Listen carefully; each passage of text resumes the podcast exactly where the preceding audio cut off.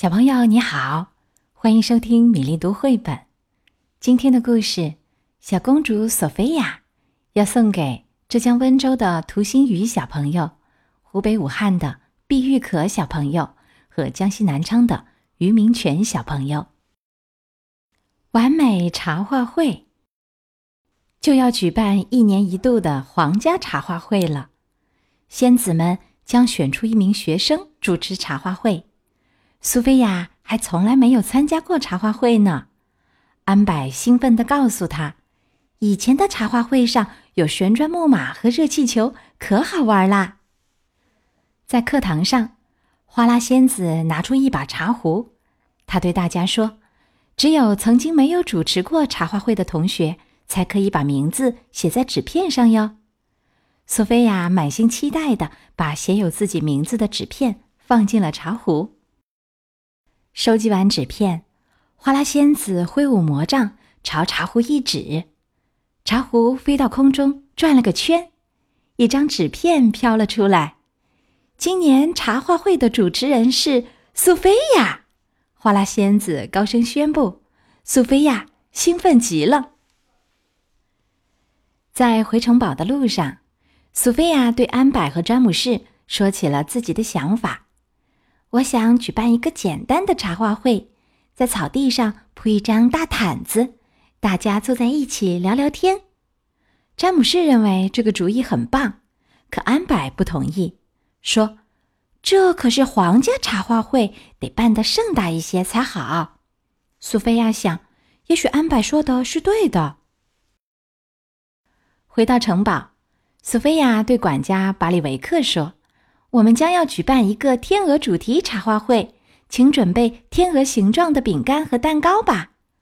接着，他补充说：“我去请赛克施展魔法，让桌椅在空中漂浮，天鹅也可以表演节目。”安柏赞许地说：“听上去越来越有皇家茶话会的味道了。”下午，索菲亚的朋友杰德和卢比来看望他。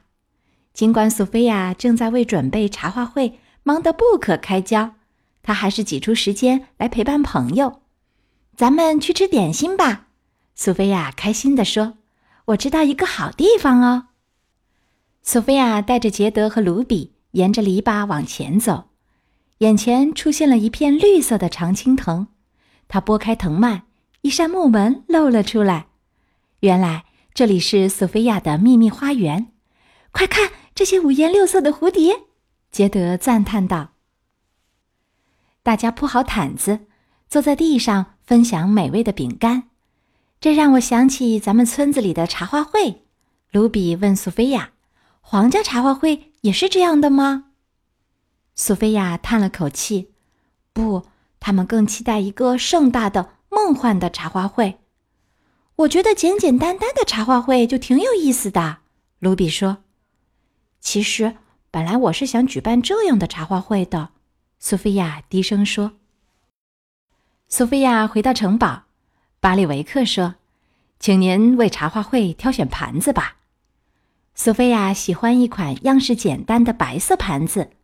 安柏摇了摇头，他拿起一个金光闪闪的大盘子，说：“越大越好。”苏菲亚妥协了，她同意使用金色盘子。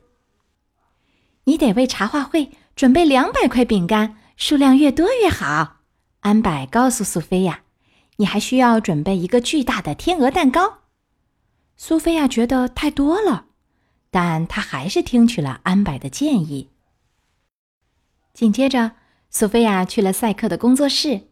赛克，明天我要主持皇家茶话会，你有没有让桌椅悬浮在空中的魔法？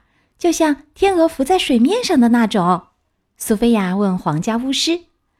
赛克拿起魔杖，轻轻一指桌子上的烧杯，默念魔咒：“布鲁鲁飞起来！”烧杯摇摇晃晃地飞到了空中。太棒了！苏菲亚拍手叫好。明天茶话会见啦！苏菲亚又赶到了天鹅喷泉，魔法项链赋予她与动物交谈的魔力。索菲亚对天鹅们说：“我想请大家在茶话会上表演芭蕾舞。荣幸之至。天鹅波特利一口答应了。最后，苏菲亚请裁缝为她缝制一件礼服。苏菲亚告诉妈妈，明天将有一个盛大的梦幻茶话会。可是我本来想要的是一个简单甜蜜的茶话会。无论你举办什么形式的茶话会，我想大家都会很开心的。美兰达皇后鼓励他说：“茶话会的日子终于到了，可是，在布置会场的时候，所有的事情都出错了。天鹅冰雕从底座上滑了下来，打翻了盛满饼干的盘子，饼干散落了一地。接着，冰雕滑进了喷泉里，把天鹅吓得到处乱飞。”受到惊吓的天鹅撞上了正在施展魔法的赛克，赛克念错了咒语，桌椅都飞走了。客人们马上就快到了，苏菲亚急得哭了出来。这时候，一只蝴蝶飞到了苏菲亚的面前，这让她想到了一个好主意。当客人们来到城堡的时候，巴利维克带领大家进入了苏菲亚的秘密花园。漂亮的毯子铺在草坪上，上面摆放着精致的茶壶和茶杯。蝴蝶在花朵的周围翩翩起舞。看到这一切，安柏诚恳地说：“我错了，简简单单的茶话会也很棒。”苏菲亚公主，你举办了一场完美的茶话会。”花拉仙子高声赞扬道。客人们高举茶杯，说：“敬索菲亚公主。”苏菲亚开心的笑了，她高兴地说：“这一次我做的确实不错。”今天苏菲亚小公主的故事《完美茶话会》讲完了，希望涂心雨小朋友、碧玉可小朋友和于明全小朋友喜欢今天的故事。